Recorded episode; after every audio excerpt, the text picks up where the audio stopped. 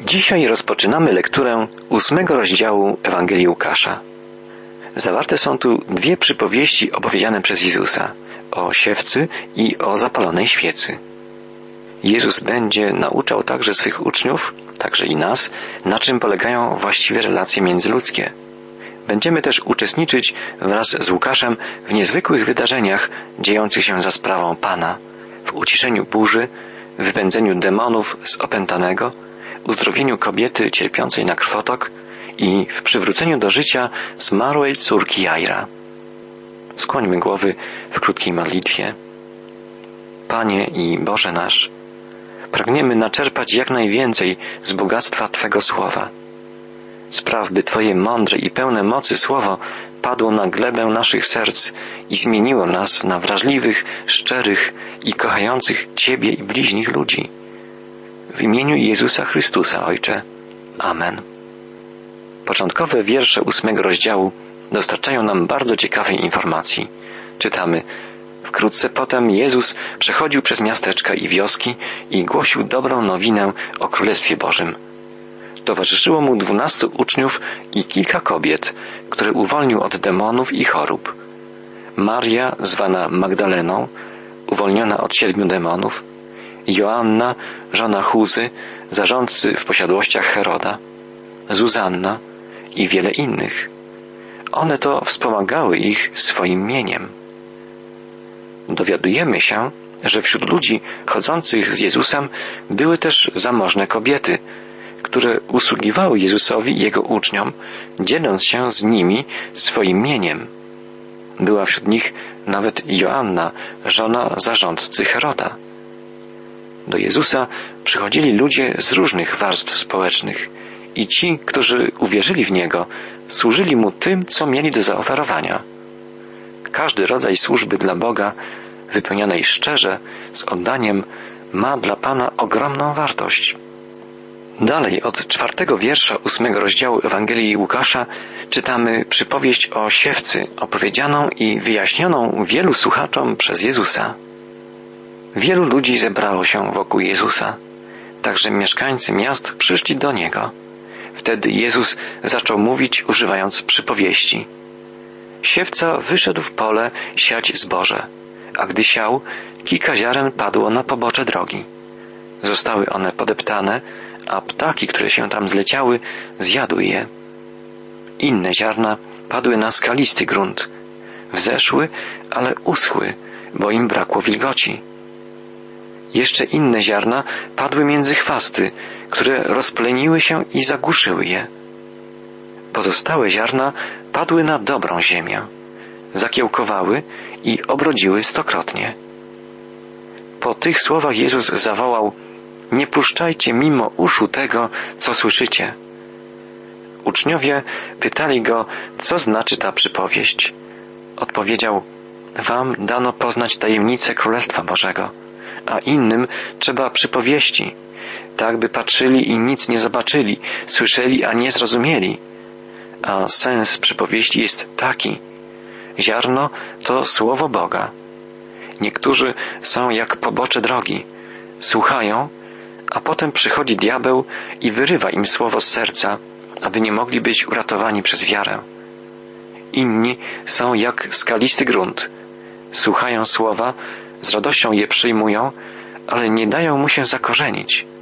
Tacy mają wiarę do czasu, a gdy przyjdzie chwila próby, odpadają. Z innymi bywa tak, jak z ziemią pełną chwastów. Słuchają, a potem troski, bogactwa i rozkosze życia zagłuszają w nich słowo i nie osiągają dojrzałości. Jak dobra ziemia, na którą padły ziarna, są ci, którzy słuchają słowa z sercem dobrym i czystym, pielęgnują je i dzięki wytrwałości przynoszą plony. Siewcą jest Jezus. Ziarno to Boże Słowo. Ptaki symbolizują szatana. Skała to obraz tych, którzy z entuzjazmem przyjmują Słowo Boże, ale ich zapał jest słomiany. Mija przy pierwszych próbach i pokusach. Wiara takich ludzi nie ma głębszych korzeni. Ciernie symbolizują doczesne troski, a także przyjemności, bogactwa, wszystko co zagłusza wiarę i zamienia życie w bezcelowe wegetowanie. Niewiele ziaren pada na dobrą, żyzną glebę. To obraz tych, którzy zostają prawdziwie nawróceni i przemienieni przez Słowo Boże. Zwycięsko przechodzą przez próby, bo są mocno zakorzenieni w Chrystusie poprzez wiarę. Są wytrwali i wydają owoc, to znaczy żyją czyniąc miłość. To jest właściwy obraz chrześcijanina, czyli człowieka Chrystusa. Ktoś, kto ma szlachetne i dobre, przemienione serce, serce będące dobrą glebą dla Bożego Słowa, które kieruje myślami i czynami nawróconego i rodzi miłość. Taki chrześcijanin jest jak drogowskaz wskazujący na Boga. Tę myśl rozwija Jezus, opowiadając przypowieść o zapalonej świecy. Nikt też nie zapala świecy po to, by ją nakryć dzbanem lub postawić pod łóżkiem, ale stawia ją na świeczniku, aby ci, którzy wchodzą, widzieli światło. To, co jest tajne, stanie się jawne, a to, co ukryte, wyjdzie na jaw i stanie się znane. Zwróćcie uwagę na to, w jaki sposób słuchacie. Kto coś zyskał, dostanie więcej, a kto nic nie zyskał, straci to, co jak mu się wydaje posiada. Tkwimy w ciemności, dopóki światło Ewangelii nie przemieni nas. Gdy poznajemy prawdziwe duchowe światło Jezusa Chrystusa, winniśmy być jak zapalona świeca, oświetlająca drogę do Boga innym. Tylko wtedy, gdy jaśniejemy jako przemienieni przez Pana świadkowie Jego łaski i miłości, możemy pociągnąć za sobą innych. W świetle Chrystusowym wszystko staje się jawne. Nasza grzeszność, zagubienie świata i ratunek w Bożej łasce. Kto ma Chrystusa, kto ma Syna Bożego, wszystko inne będzie mu dodane. Podczas gdy Jezus nauczał, przybyła jego matka i bracia. Czytamy, matka Jezusa i jego bracia przyszli do niego, ale nie mogli przecisnąć się przez tłum. Oznajmił mu ktoś, że jego matka i bracia czekają przed domem i chcą się z nim widzieć. Jezus odpowiedział, Moja matka i bracia to ci, którzy słuchają Słowa Bożego i wprowadzają je w czyn. Jezus wykorzystuje i tę sytuację, by nauczać. Nie przekreśla relacji rodzinnych, ale mówi o relacjach o wiele głębszych, niekończących się, relacjach duchowych, wiecznych. Takie relacje zawiązują się pomiędzy wierzącymi a Nim, Synem Bożym. Ci, którzy słuchają Bożego Słowa i wypełniają je, żyją w niezwykłej, bliskiej więzi z Bogiem, więzi, która trwa wiecznie. Ewangelista Łukasz opisuje dalej od wiersza 22, 8 rozdziału zdarzenie, które miało miejsce kilka dni później. Pewnego dnia Jezus usiadł z uczniami do łodzi i powiedział: Przeprawmy się na drugą stronę jeziora. I odbili od brzegu. Gdy tak płynęli, Jezus zasnął. Wtem na jeziorze zerwał się wiatr i burza, fale ich zalewały i groziło im niebezpieczeństwo. Uczniowie rzucili się do niego, obudzili go i zawołali: Mistrzu, mistrzu, giniemy! Jezus wstał, ujarzmił wiatr i wzburzone wody. Fale opadły i nastała cisza. Wtedy zapytał ich: Gdzie wiara wasza? Oni zaś, pełni lęku i zdumienia, mówili między sobą, kto to jest, co ma władzę nawet nad wichrem i falami, tak że mu są posłuszne. Uczniowie byli przestraszeni gwałtowną burzą, mimo że Pan Jezus był z nimi i mimo że to On przecież polecił im wyruszyć w drogę.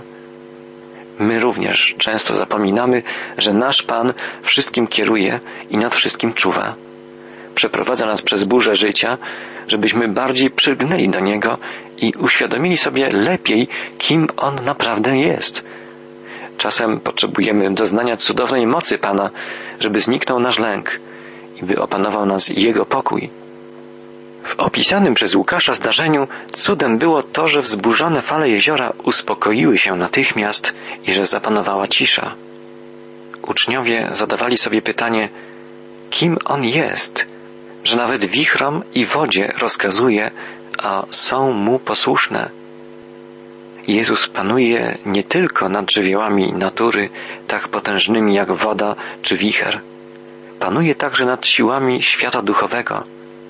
Przekonujemy się o tym, czytając dalej Ewangelię. Przypłynęli w okolice Gerazy naprzeciw Galilei. Zaledwie Jezus wyszedł na ląd, zastąpił mu drogę pewien mężczyzna z tego miasta, nękany przez demony. Od dłuższego czasu chodził bez ubrania, nie mieszkał w domu, ale w grobowcach. Przez wiele lat chrześcijanie w ogromnej większości uważali, że nawet jeśli kiedyś istniały demony, teraz już z pewnością ich nie ma. Wydarzenia chociażby ostatnich dziesiątków lat przeczą takiemu poglądowi. Nie zdołamy wytłumaczyć wielu zjawisk zachodzących współcześnie wśród społeczeństw i narodów bez zrozumienia istnienia i działania demonów. Łukasz opisuje tu wydarzenie ilustrujące prawdę o świecie demonów. Jako lekarz odróżnia wyraźnie, czego dał już dowód wcześniej, choroby od opętania. Opętanie przez demony jest tak samo realne jak zachorowanie na raka, na trąd czy na AIDS. Demony opanowują człowieka w sferze fizycznej, intelektualnej, emocjonalnej i duchowej. Łukasz nazywa inaczej demony duchami nieczystymi. Człowiek, którego Jezus napotkał w kraju Grezańczyków, był całkowicie przez demony opętany. Jego osobowość została zniszczona. Nie miał własnej woli. Demony miały go w swym posiadaniu. Nie mieszkał w domu, lecz w grobowcach. Był nagi. Spojrzał na Jezusa, czytamy dalej, z krzykiem upadł przed nim i głośno zawołał Zostaw mnie w spokoju, Jezusie, Synu Boga Najwyższego. Błagam, nie dręcz mnie. Jezus bowiem rozkazał demonowi opuścić tego człowieka. Od dłuższego czasu wstrząsały nim konwulsje, a choć zakuwano go w kajdany i trzymano pod strażą, on zrywał więzy, bo demon gnał go na pustynię. Demon rozpoznał Jezusa. W liście Jakuba czytamy, Ty wierzysz, że Bóg jest jeden? Dobrze czynisz. Demony również wierzą i drżą. Demony są nieprzyjaciółmi Boga. Są to zbuntowane anioły, służące szatanowi, który wystąpił przeciw Bogu jako pierwszy, jako najpotężniejszy i najpiękniejszy anioł. Chciał być równy Bogu i z pychy odmówił Bogu posłuszeństwa.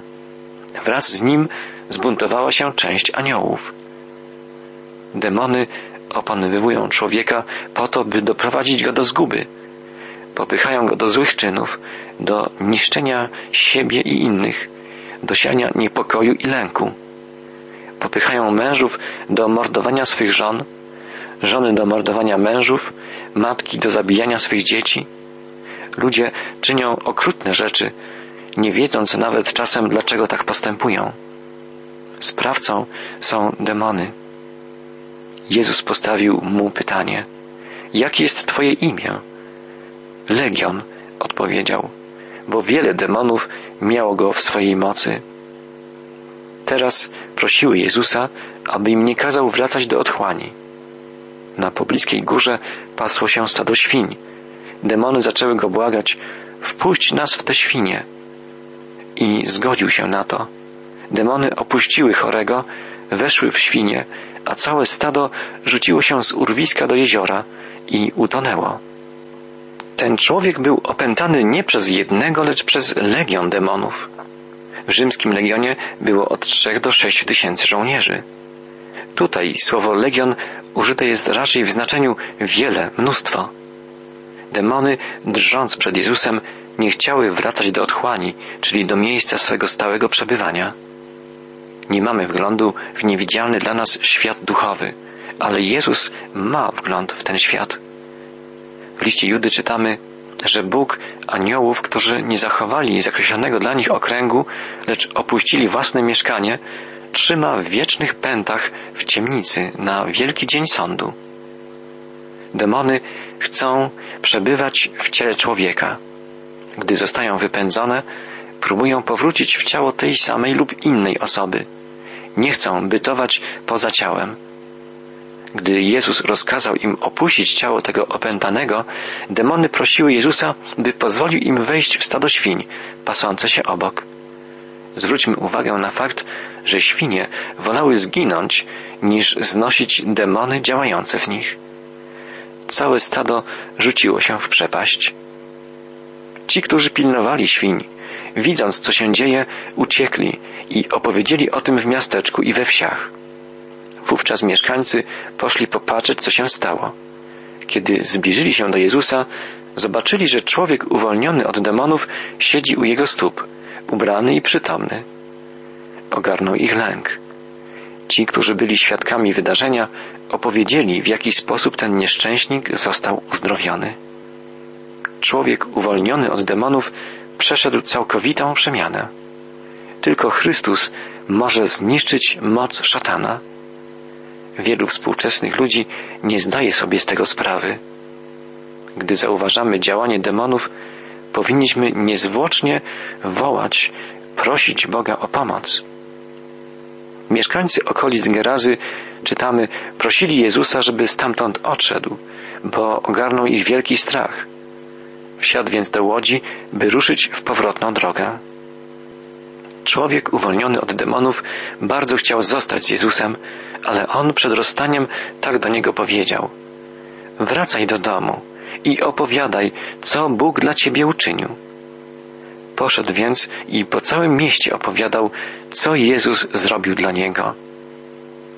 Ludzie w tym kraju nie chcieli zatrzymać Jezusa. Przeciwnie, prosili go, by odszedł. Widocznie bardziej obawiali się jego niż demonów. I widocznie bardziej im zależało na tym, by mieć świnie niż Chrystusa. Dzisiaj ludzie przywiązani są do wielu rzeczy, ważniejszych dla nich niż Bóg. Wolą Jezusa odsunąć na bok. Nie obawiają się natomiast eksperymentów ze spirytyzmem, kultywują przesądy i zabobony, ciekawią ich wróżby i horoskopy. Tu szukają odpowiedzi na pytanie, co ich czeka w przyszłości. Chcą mieć wgląd w niewidzialny świat duchów, który ich pociąga. Nie zdają sobie sprawy, że bez Chrystusa są skazani na porażkę w kontakcie z szatanem i jego demonami. Tylko zaufanie Bogu i poznawanie Jego słowa może dać nam odpowiedź na pytanie, co z naszą przyszłością. Tylko Jezus może dać nam pewność zbawienia, pokój i właściwy wgląd w rzeczywistość duchową. On jest Panem świata widzialnego i niewidzialnego. Jest jedynym pomostem pomiędzy nimi. Jest drogą do Boga, do Bożego Królestwa. Jezus powrócił na drugą stronę jeziora Genezaret. Czytamy dalej. Gdy Jezus wrócił na drugą stronę jeziora, powitało go wielu ludzi, bo wszyscy czekali tu na niego. Wtedy właśnie nadszedł przełożony synagogi, który miał na imię Jair. Padł mu do nóg i błagał, żeby Jezus przyszedł do niego do domu, bo jego jedyna dwunastoletnia córka jest umierająca. Po drodze tłum otoczył go ciasno dokoła. Była tam pewna kobieta, która od dwunastu lat miewała krwotoki. Wydała na lekarzy cały majątek, ale nikt nie mógł jej wyleczyć. Zbliżyła się z tyłu do Jezusa, dotknęła jego płaszcza, a krwawienie natychmiast ustało. W tłumie oczekiwało na Jezusa dwoje zdesperowanych ludzi. Jair przybył, by prosić Jezusa o uzdrowienie córeczki. Błagał go, by udał się do jego domu, bo jego córka umiera. W tym samym czasie do Jezusa zbliżyła się kobieta cierpiąca z powodu upływu krwi. Jej cierpienie trwało już dwanaście lat. Dwanaście lat miała też córeczka Jaira. Spróbujmy sobie wyobrazić dwanaście lat cierpień z powodu uciążliwej dolegliwości, tym bardziej przykrej, że w Izraelu kobietę w okresie krwawienia uważano za nieczystą. Spróbujmy wyobrazić sobie też rozpacz ojca czuwającego przy łożu swojej jedynej córki, bliskiej już śmierci, po zaledwie dwunastu latach jej wzrastania. Dwie tragedie, aż dwanaście lat cierpienia i tylko dwanaście lat rodzinnego szczęścia. Dalej czytamy, wtedy Jezus zapytał, kto się mnie dotknął? Kiedy wszyscy zaprzeczyli, odezwał się Piotr, mistrzu, przecież tylu ludzi się tłoczy wokół ciebie. A Jezus rzekł, ktoś mnie dotknął, bo poczułem, że moc wyzwoliła się ze mnie. Kobieta, widząc, że to wyszło na jaw, zbliżyła się cała drżąca, upadła mu do nóg i wyznała wobec wszystkich, po co go dotknęła i jak natychmiast została wyleczona. Wtedy Jezus powiedział do niej, Córko, uratowała cię Twoja wiara. Możesz spokojnie odejść. To nie Jezus dotknął kobietę, to ona dotknęła się jego płaszcza i została natychmiast uzdrowiona. Wielu ludzi w tłumie z powodu tłoku dotknęło Jezusa, ale uzdrowiona została tylko ta kobieta ze względu na swoją wiarę. Jeszcze nie skończył mówić, czytamy dalej, kiedy nadszedł ktoś z domu przełożonego synagogi z taką wiadomością. Twoja córka umarła, niepotrzebnie trudzisz nauczyciela. Dosłyszał to Jezus i powiedział do Jajra, nie bój się, tylko ufaj, a będzie ocalona. Kiedy już byli koło domu, Jezus nie pozwolił nikomu wejść do środka oprócz Piotra, Jana, Jakuba i rodziców dziewczynki. Wszyscy żałowali i opłakiwali ją, a on powiedział: Nie płaczcie, bo nie umarła, tylko śpi. Zaczęli się z niego śmiać, bo byli pewni, że umarła. Jezus wziął ją za rękę i zawołał: Wstań, dziecko. Zaczęła znowu oddychać, natychmiast wstała, a on kazał ją nakarmić. Rodziców ogarnęło zdumienie, a Jezus zabronił im mówić o tym, co się stało. Pan Jezus zabrał do pokoju, w którym leżała dziewczynka, tylko trzech swoich najbliższych uczniów i rodziców dziewczynki. Pozostali, śmiejący się z powodu jego słów, że dziewczynka tylko śpi, zostali na zewnątrz. Jezus, jak zawsze w przypadkach wskrzeszania z martwych, zwrócił się bezpośrednio do dziewczynki i ujmując ją za rękę powiedział Wstań. Dziewczynka wstała od razu. Była całkowicie zdrowa. Pewnego dnia Jezus wezwie do powstania wszystkich, którzy mu zaufali, którzy w niego uwierzyli. Przy swoim powtórnym przyjściu Pan pochwyci i zabierze do swego królestwa wszystkich, którzy swoje życie powierzyli w Jego ręce.